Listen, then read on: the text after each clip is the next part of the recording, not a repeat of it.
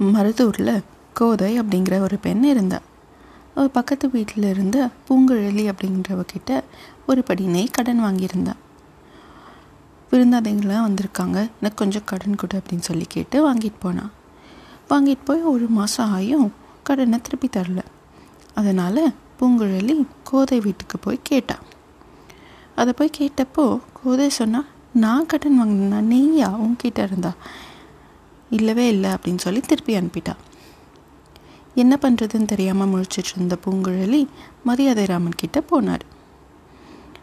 மரியாதை ராமன் வழக்கு விசாரித்தார் ரெண்டு பேரையும் வர சொல்லி என்னன்னு கேட்டப்போ கோதை சொன்னா என்கிட்ட இருபது பசுமாடு இருக்குது அவகிட்ட ரெண்டு பசுமாடு தான் இருக்குது நான் எதுக்காக போய் அவகிட்ட இருந்து நீ கடன் வாங்க போகிறேன் அவள் பொய் சொல்கிறா அப்படின்னு சொன்னேன் பூங்குழலியோ இல்லைங்க ஐயா நான் உண்மையை தான் சொல்கிறேன் அவள் விருந்தாளி வந்திருக்காங்கன்னு சொல்லி என்கிட்டேருந்து ஒரு படி நெய் கடன் வாங்கினா நீங்கள் தான் தீர விசாரிக்கணும் அப்படின்னு சொன்னான் சரின்னு மரியாதை ராமன் ரெண்டு பேரையும் அடுத்த நாள் வர சொன்னார்.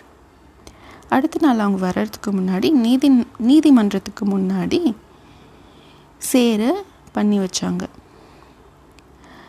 எல்லாரும் அந்த சேத்து வழியாக தான் நீதிமன்றத்துக்குள்ளே வர முடியும்.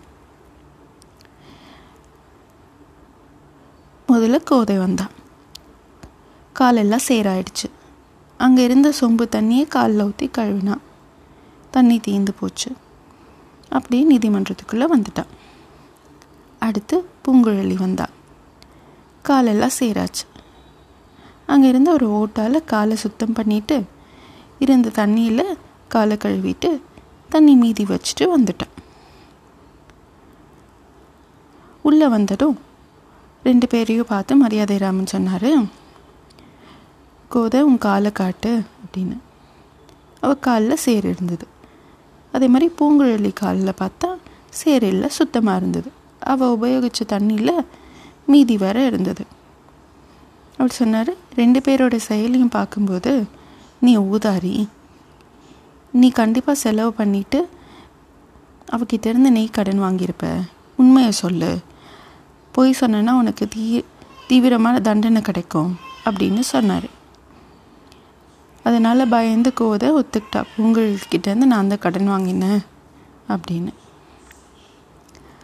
வாங்கின கடனை திருப்பி தரும்படியும் ஏமாற்ற முயற்சி பண்ணதுனால நூறு காசுகள் தரும்படியும் மரியாதை ராமன் வழக்குக்கு தீர்ப்பு சொன்னார். ஏமாற்ற நினச்சா நம்ம தான் ஏமாந்து போவோம்.